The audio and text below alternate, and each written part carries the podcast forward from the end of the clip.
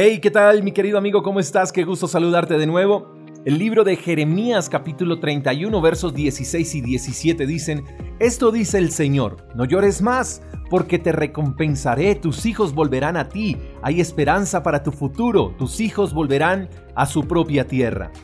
En el mundo hay muchos padres que sufren porque sus hijos son rebeldes, sufren porque tienen hijos desobedientes, hijos que por malas influencias decidieron abandonar sus casas, hijos que los lastimaron verbal y físicamente, hijos que están sumergidos en las drogas, en el alcohol, en el vandalismo, y padres que sufren porque sus hijos están privados de su libertad.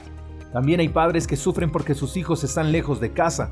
Quizás están en otra ciudad, en otro país, quizás ese hijo está secuestrado o está en una cárcel injustamente.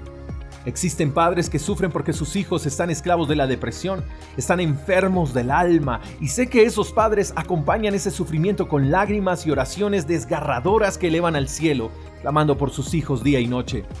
Tú, Padre querido que me escuchas, mamita hermosa que por casualidad recibiste este devocional, hoy Dios te dice, no llores más, porque te recompensaré, tus hijos volverán a ti, hay esperanza para tu futuro, tus hijos volverán a su propia tierra.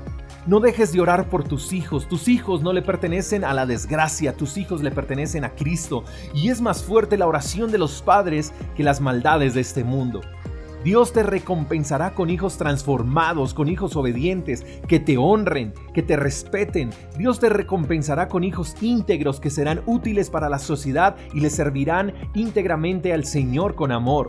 No dejes de batallar por ellos. No es tiempo de renunciar, es tiempo de tomar nuevas fuerzas en Dios y seguir dando la pelea. Tu milagro ya está en camino y pronto verás llegar a ese hijo a casa. Pronto golpearán a tu puerta, pronto recibirás esa llamada anhelada, pronto pondrás un plato de más en la mesa porque el hijo que se fue regresará y regresará para quedarse.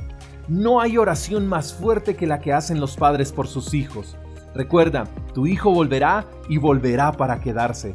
Espero que tengas un lindo día, te mando un fuerte abrazo, hasta la próxima. Chao, chao. Gracias por escuchar el devocional de Freedom Church con el pastor J. Echeverry. Si quieres saber más acerca de nuestra comunidad, síguenos en Instagram, arroba Freedom Church Call. Hasta la próxima.